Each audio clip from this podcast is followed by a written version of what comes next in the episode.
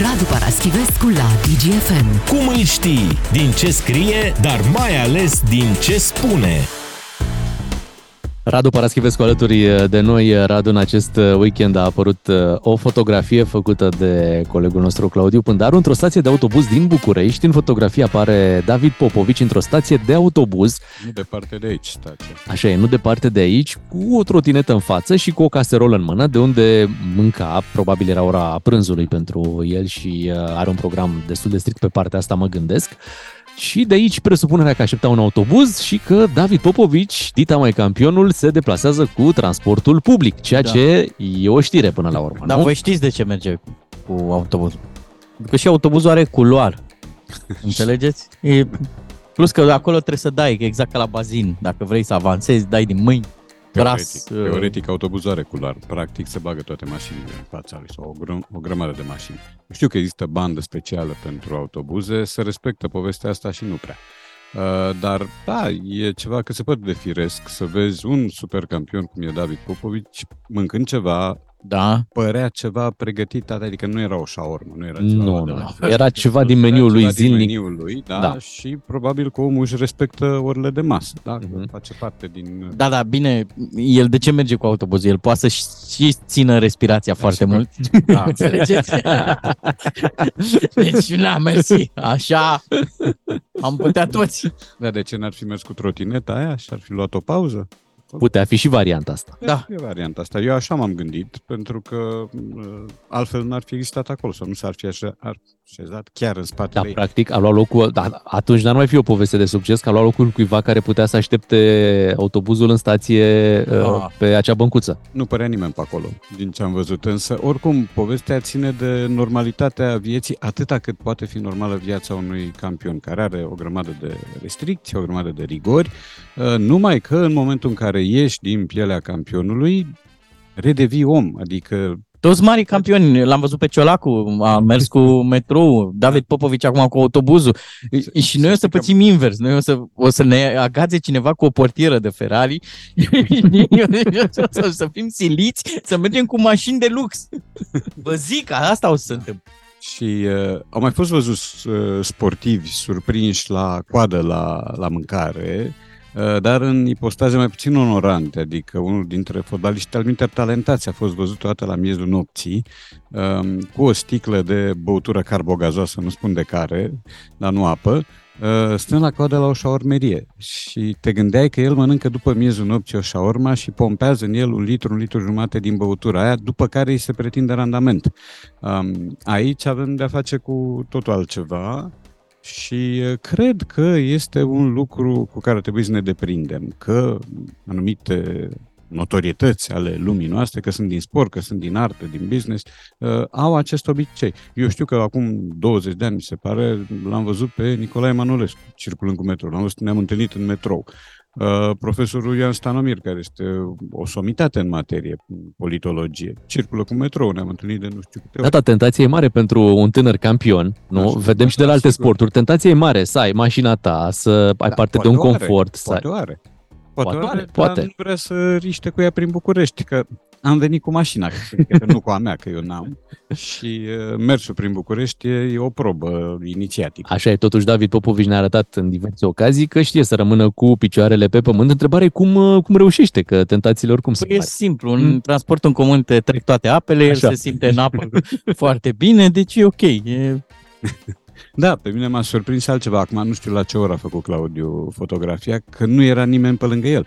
Pentru că, în mod normal, o figură de genul ăsta atrage atenția și măcar 2-3 fani sau oameni care îl recunosc se duceau acolo pentru o poză, pentru un selfie, pentru un autograf, Mhm. pentru ceva. Ori el era lăsat așa în, în treaba lui. Îi dăm o medalie de aur pentru Da, gestul ăsta de bineînțeles. normalitate? Da? Da, normalitatea n-ar trebui premiată în orice caz, deci că de aia îi se spune normalitate. Însă într-o lume în care anormalul devine normă, da, suntem uh, Obligați chiar. disciplinați. Să dăm o medalie. Luăm o scurtă pauză comercială, bineînțeles, ne întoarcem cu Radu Paraschivescu imediat după. DGFM. DGFM în direct din benzinăria Amol, revenim cu Radu Paraschivescu. Radu a fost uh, un meci uh, foarte strâns între Anglia și Africa de Sud. O să întrebe lumea de ce, cum de ce, de rugby, pentru că este campionatul mondial în plină desfășurare, a câștigat Africa de Sud cu greu după ce a fost condusă de Anglia. Dar ce observ, uh, așa în rândul uh, apropiaților mei, un interes din ce în ce mai mare pentru acest sport. De aceea ne-am propus în dimineața asta să explicăm uh, pe scurt așa care sunt regulile Da, de la de rugby. Ce, de ce Da, se îngrămădesc oamenii? Exact. Și să începem chiar de aici. Rugby sau rugby? Cum îi zicem? Uh, rugby. Îi zicem rugby. Da, și în dicționar e rugby. Ui. Rugby. Mhm. Da. Rugby, Uh, rugby, dar rugby. Multă, multă lume zice rugby. Sunt oameni care zic rugby. Nu că ar fi ceva incorrect. Am auzit și formula incorrectă ruibi. Uh, Da, asta chiar n-are niciun Dumnezeu. Mie îmi place Uh, și fotbal. Porpalt. Așa, Te las. așa. Um, Cupa Mondială se joacă până pe 28, sâmbătă va fi finala, Noua Zeelandă, Africa de Sud, contrar tuturor pronosticurilor, toată lumea vedea semifinale europene 100% și evident și o finală europeană, va fi Noua Zeelandă, Africa de Sud. Um, Hai să spunem așa, câte reprize Sunt- are un, are un meci? două, două reprize a câte 40 de minute și regulamentul spune că dacă o fază este în desfășurare, chiar dacă se, uh, se trece de minutul 40, respectiv 80, ea continuă. Ea continuă până când mingea iese din teren, ceea ce na, poate duce la prelungiri de 3, 4, 5 minute. Am avut așa ceva uh, chiar și în semifinale, când uh, sau în meciuri de tipul Noua Zeelandă-Irlanda, uh, când fazele succesive, tentativele succesive de SEU au durat minute în șir. Um, Pe urmă se joacă și cu mâna și cu piciorul în funcție de fazele de joc, se joacă în 15 contra 15, dar există și uh, rugby în 7. Deci să spunem că publicul este al 16-lea jucător. Da, da, da, da și este La un rugby. public uh, aparte. Este un public care seamănă foarte puțin cu cel de la, de la fotbal. Există un cartonaj galben care se acordă pentru abateri grave și care înseamnă stat pe tușă 10 minute. Asta înseamnă cartonașul galben în rugby, deci nu înseamnă Wow. Continuarea meciului. Un fel de eliminare, dar Da. provizorie. Da, există și cartonaj roșu, care înseamnă eliminare definitivă, care este pentru lucruri foarte grave din, din rugby. N-ai voie să dai pasă în față. N-ai N-ai voie înainte, Da, deși înainte da, era mai este- bine. Toată lumea zice. Ei, nu chiar toată. Da, este, asta este paradoxul rugby-ului. Se înaintează pasându-se înapoi și fiecare pas înainte, că există așa ceva, sau fiecare scăpare a mingii în față, se sancționează prin grămadă și introduce adversarul.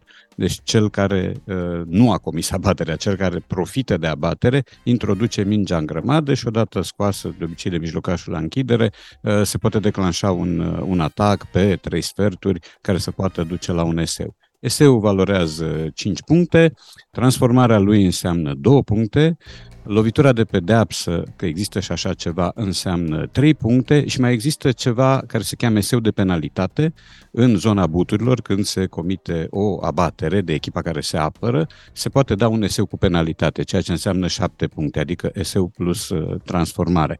Uh, sunt destule, de multe ori, lovitura de pedeapsă, chiar dacă se poate transforma 3 puncte, șut la but, uh, e înlocuită de o minge în tușă, foarte aproape de spațiu de eseu, pentru că repune tot cel care a bătut lovitura și odată câștigată mingea din repunere, se poate merge la eseu. Asta este o procedură frecventă, mai ales pentru echipa care are nevoie neapărat de, de eseu. Nu mă întrebați de regula offside-ului care nu seamănă cu cea de la... Ok, deci nu e cu și pe VAR, care- nu e cu... Nu, nu e cu... A, e cu VAR. E, E cu VAR. da, Sunt- și arbitru dă e- explicații, da. stă de vorbă, măi băieți, hai să vă explic Da. de ce v-am dat fault. Asta este uite. foarte frumos pentru că publicul aude explicațiile arbitrilor și aude și dialogul dintre arbitru din teren și cei din uh, camera VAR, să zicem așa. Uh, și am auzit un arbitru, nu mai știu dacă era englez, dar bănuiesc că era englez, uh, care când le spunea uh, jucătorilor ce și cum, le mai și mulțumea. Spunea thank you de fiecare Ce dată. drăguț.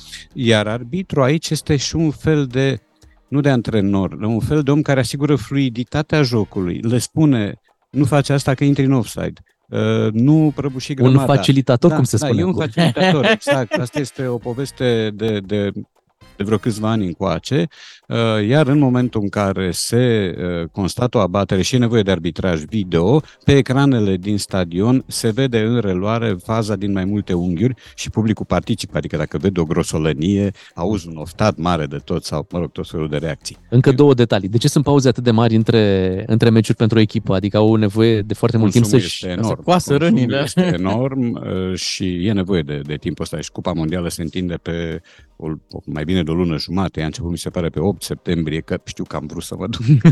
și se termină pe 28 octombrie. Deci aproape două Da, luni în da, care da, s-a peste jucat o lună cu pauză jumate. de cel puțin o săptămână Da, uh, între e adevărat, meciuri. s-a jucat în câteva orașe din, din Franța, că ediția Mm. asta e în Franța, Paris, Lille, Și de ce sunt Marseille, plini de Toulouse. sânge la final toți jucătorii? Ar mai fi o întrebare. contactelor.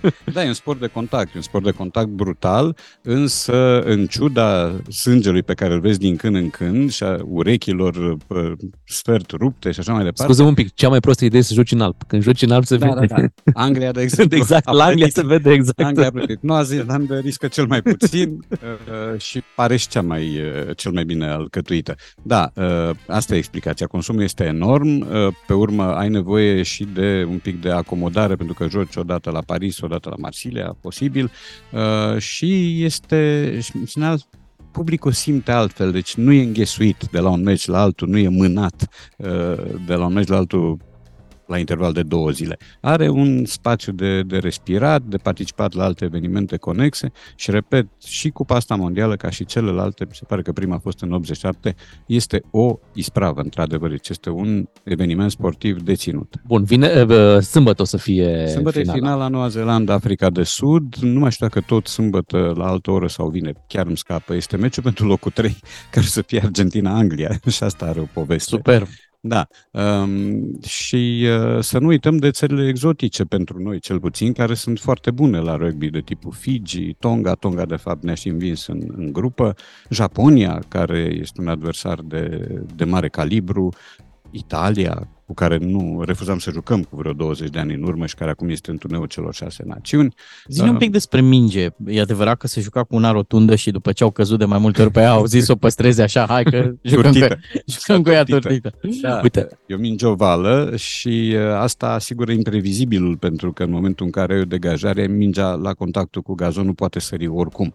Și îți trebuie reflexe, îți trebuie priză la minge, îți trebuie simț de anticipație, îți trebuie multe lucruri. Dacă aveți vreo întrebare despre rugby, Radu ne explică aici, așa că ne puteți trimite la 0774 601 601 bun întrebările, Radu, da, cred că- întrebările voastre și imediat după știrile de la 9 și jumătate revenim cu răspunsurile. DGFM. S-a încins aici în benzinărie discuția despre rugby. Radu Paraschivescu ne explica mai devreme cum decurge un meci de rugby ca să înțeleagă toată lumea mai exact, mai ales că suntem în plin uh, campionat, în plin. Spre finalul campionatului mondial, finala urmează să fie sâmbătă. Las că declanșez eu acum teoria conspirației. Cu cât sunteți plătit, domnule Radu Paraschivescu, să nu ne ziceți despre drop goal? De ce ne ascundeți, domnule Radu Paraschivescu? E o lovitură rară, e, e adevărat, uh, care se execută din mișcare, mișcare lentă și care înseamnă trei puncte. Ea presupune o mare dexteritate, presupune mult control, mai ales că ai de-a face cu o minge ovală și trebuie să știi exact cum faci drop goal ăsta, în așa fel încât la contactul cu gazonul uh, mingea să ia traiectoria de câțiva centimetri. E drop goal sau drob goal? Drop, da, drobul e de Paște. Nu. Asta e drop. Deci e cu P. Da, da, to drop înseamnă a lăsa să Drop cadă. ball. Da, drop uh, goal. Care Drop este, goal. Da, care este o, există și, din, și în tenis și în fotbal așa ceva. Deci o lovitură uh, efectuată imediat după contactul mingii cu, cu gazon. Spuneai că e rară. Cât, uh, Ah, Cât de rar o vezi? Eu am avut, acum la Cupa Mondială am văzut-o la englezi uh, odată și mi se pare că am mai văzut au, au mai fost tentative și la japonezi și la galezi, dar tentativele de succes sunt de obicei de pe la 20 de metri, 25 de metri, central, poate un pic excentric și uh, presupun un control foarte bun, adică trebuie să fii foarte sigur pe tine și să ai, uh, să, să practici un joc cu piciorul foarte, foarte bun, altfel poți să o zbârcești. Suntem într-o zi de 23 octombrie, este o zi uh, cu amintiri frumoase pentru mine și pentru Bogdan Ciuclaru, pentru că în urmă cu 17 ani uh, se stabilea că armata nu mai este obligatorie. Să vă fie rușine. Mulțumim. Da. Tu, însă, tu însă ai prins, ai prins vremuri în care se făcea armata și imediat așteptăm uh, poveștile lui Radu Paraschivescu despre armata.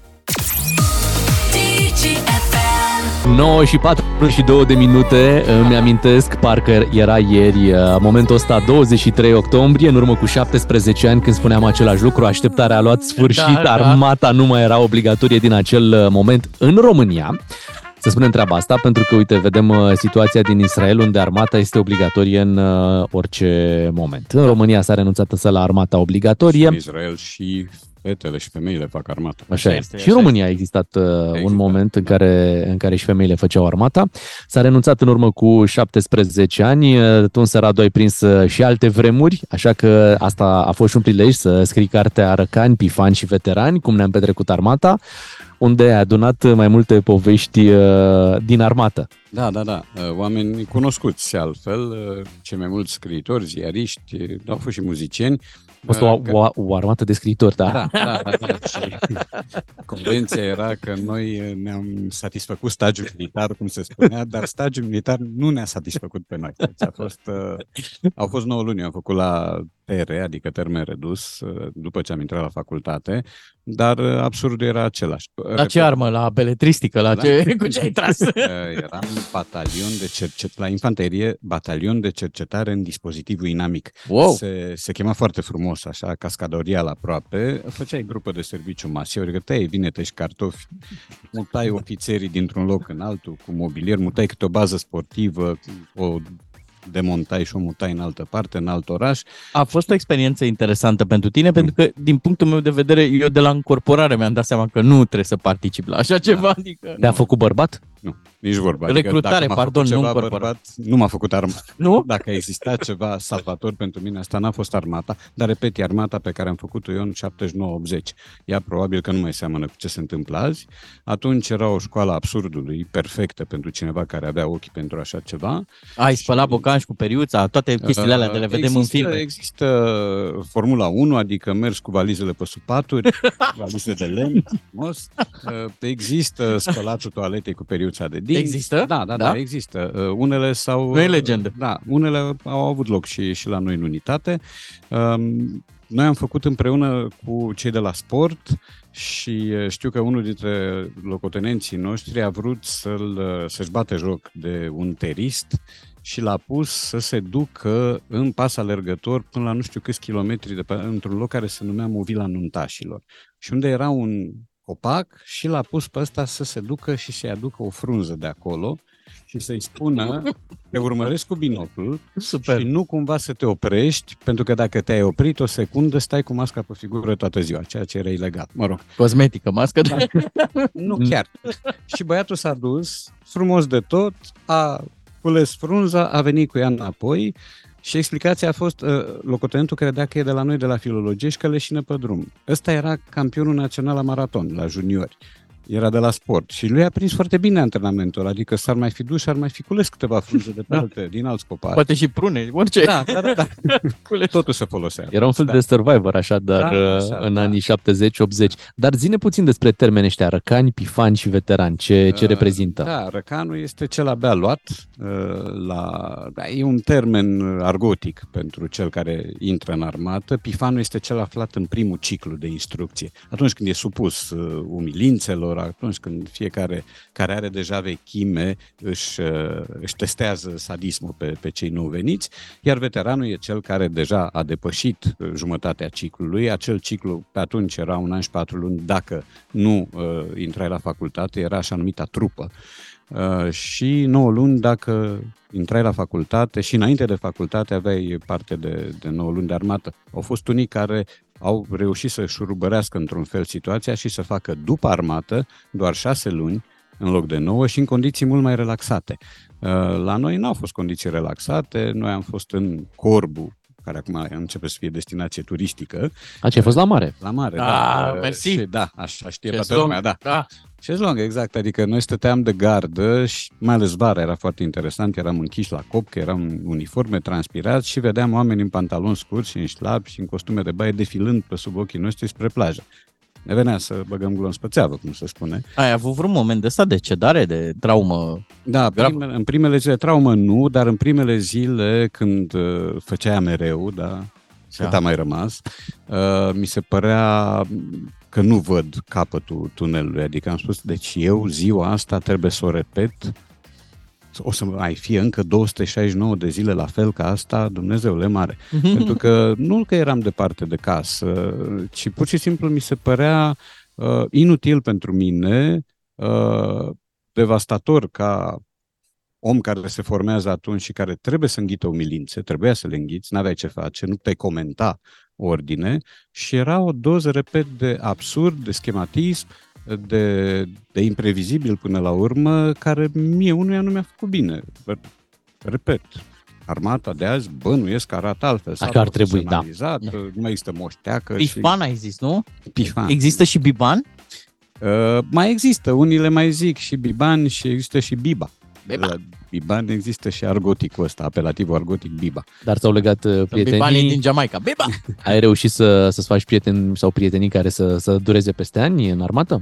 Nu, cei pe care îi cunoșteam deja mi-au rămas uh, aproape, nu-mi dau seama dacă... Ba da, ba da, să zicem că sunt amic cu vreo 2-3 oameni de atunci. Um, am vreo 2-3 au murit, câțiva poeți extrem de talentați, Cristian Popescu, Dan Suciu, nu mai sunt acum și, e, iată că uitam, Dan Alexe, pe care l-am avut și la podcast de două ori, a fost coleg cu mine de armată, el e născut, e un an mai mic decât mine, dar a prins acea, același, aceeași trambulină și mergea la instrucție, de atunci l-am am observat că e un tip exotic, mergea la instrucție cu manualul de latină ascuns în veston și saluta cu stânga să vadă dacă ofițerii se prind, se prindeau, firește, se vedeau culcaturi, dădeau arest, da, un tip uh, pus pe contrariat, așa, și care cred că a învățat cel mai bine din armată tâlcurile care se extrageau de acolo, mai bine decât noi. Noi eram mai încrâncenați, mai uh, sumbri, el și-a păstrat umorul și sănătatea mentală. Deci culcat nu e ceea ce credem noi, nu? Mm, nu prea. da, erau mă scurtături ca să ai o viață mai ușoară acolo. Erau, da, adică mai furnizai una alta, cât un pește, cât o băutură de unde puteai. Aveam câțiva care făceau micul trafic pe lângă ofițerii mei, uh, aveam câțiva care erau uh, copii de părinții lor, cum se spune, și atunci de ei corpul ofițeresc se atingea mai rar spre deloc. Uh, păi aveam pe cei de-al de mine care erau fără pile și fără căpătâi, se mai trăgea câte un chef, se făceau tot felul de lucruri nocturne care n-ar fi trebuit să facă și pe vremea noastră marele deliciu, adică era ceva dincolo de orizont, era serialul Dallas. Deci aia era cea mai mare împlinire culturală pentru noi fiindcă eram lăsați câteodată să vedem ce mai face Suelen sau ce mai bea Suelen, ce mai face... Pamela, da, Pamela. ce era la Era fixație tuturor. Radu, sunt amintiri dragi despre care, nu, nu, nu chiar toate, dar o parte dintre ele despre acum, care acum te-ai detașat. Acum ne-am văzut pe seama că a trecut atâta timp și știu că textul meu din cartea aceea din Răcan, Pifan și Veteran se chema Găină și Curcan la Corbu, pentru că Găină era unul dintre comandanții de companie, Curcan se ocupa ocupat de biblioteca unității și Corbu era localitatea. Deci era ceva Găina a ajuns bine, să știi, a ajuns stația da. de autobuz. și, mun- și munte. Pe finalul emisiunii noastre ne îndepărtăm puțin de armată, ne mutăm uh, la fotbal uh, în această Superligă cu Așa. Super VAR. Un VAR care, un VAR da, un, un var uh, românesc, uh, Sepsia a pierdut meciul cu Poliaș într-o restanță din etapa a șaptea, care s-a jucat săptămâna trecută, dar s-a remarcat din nou sistemul uh, VAR. Hai să explicăm da. pe scurt așa ce s-a întâmplat acolo. Da, acolo s-au trasat liniile aiurea și unul dintre jucători, Bordeanu mi se pare, a fost omis. Cei care au trasat liniile au făcut abstracție de el și decizia care s-a luat a fost o decizie greșită în consecință, pentru că linia va trecea printre picioarele lui, ceea ce, mă normal, n-ar trebui să se întâmple. Și nu l-a zgâriat? a sărit.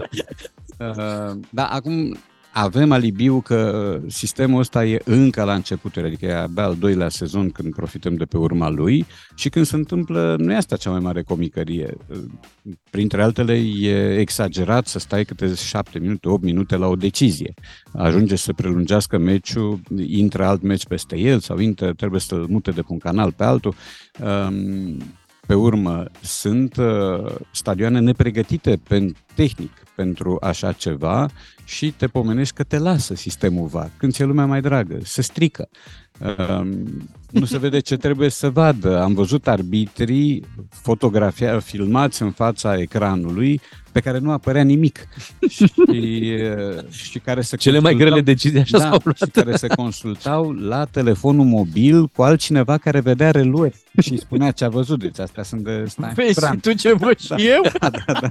Hai să spun eu ce e, că pe ecranul tău e negru. Și peste toate astea vine și încă o poveste, tot de aici din România, faptul că cei care sunt în camera VAR nu își permit de multe ori să intre peste Exact. decizia arbitrului dintr-o oarecare precauție. Da, se E menține- ca la să nu armată. te supere. Da, exact ca la Deci avem și acolo veterani, avem și bifani la VAR. Îi avem pe cei care au deja palmares și notorietate și care au în uh, camera VAR un om aflat la început de drum și omul ăla se sfiește să-i spună, nu vino să vezi faza că s-ar putea să schimb decizia. Păi cine sunt eu să-i contez decizia și autoritatea? Uh, și mai e o chestie, uh, sunt perechi care funcționează împreună și aici nu mai știi dacă e coincidență, sunt tentat să cred că nu, că ăla e pe X în camera VAR și pe Y pe teren și se acoperă unul pe altul, după care s- fac schimb de locuri la următoarea etapă Y pe teren și, și așa mai Mhm. departe. Dar varul ăsta, Radu, nu trebuia să aducă liniște și Ba da. uh, rezolvarea unor faze litigioase, cum se zice. Da, Mă uitam aseară, a fost uh, o secvență FCSB cu voluntari, Voluntari, da, și a da. fost un hands. Și Da. a fost sau n-a fost? Hențul e o poveste în sine, pentru că e atât de complicată interpretarea lui, încât rămâne la latitudinea arbitrului. Știu și eu faza aceea. Vezi cu mâna, cum se Da, da, da. da. da cu un șut Scala venit locului. de foarte Da. aproape, mingea trasă cu mare forță, fundașul celor de la voluntari încerca să-și retragă mâna, deci n-a avut și cea mai mică Așa. intenție de hands. Dar arbitrul are libertatea asta de a nu se uita la var. Nu îmi stric ochii nici să mă Da, băți. da, e, da, da, da, și aici este una dintre poveștile discutabile, că în momentul în care te cheamă cineva, dacă te cheamă, Da. da, trebuie să te duci să vezi. Um, face mai mult bine decât rău, totuși. Adică cu toți pașii greșiți, cu toate formele de contratimp, cu toate uh, comicăriile care se petrec și cu toate minutele de prelungire, uh, până la urmă e mai bine cu VAR decât fără VAR, pentru că se îndreaptă totuși de procentul deciziilor întoarse, e destul de mare, ceea ce dă un semnal prost pentru arbitrii în general. Se greșește în continuare foarte mult. Știți cine au fost primii care au introdus sistemul ăsta în uh, România? Mm. Cei de la Rapid, când era George Copos finanțator, numai că ei aveau avar. Da, ni se spune din camera VAR că s-a terminat emisiunea. Oh! Uh, Radu, îți mulțumim uh, că ai venit alături de noi aici în benzinăria Mol, din nordul uh, capitalei. Ne întoarcem uh, mâine dimineață din studioul DGFM, iar cu Radu ne reauzim uh, joi. Să aveți o săptămână frumoasă. Noi suntem Bogdan Miu și Bogdan Ciuclaru. Imediat după ora 10 la Ramon, cineva va câștiga un card de carburant cu 600 de lei pe el, pentru că s-a înscris în matinal la acest concurs. Vă ținem pumnii dacă Auzi? sunteți în situația asta de a aștepta un telefon. Da, Da. da. 600, dă 540, că eu trebuie să mă întorc de aici. Pe mâine dimineață, o zi frumoasă în continuare cu DGFM.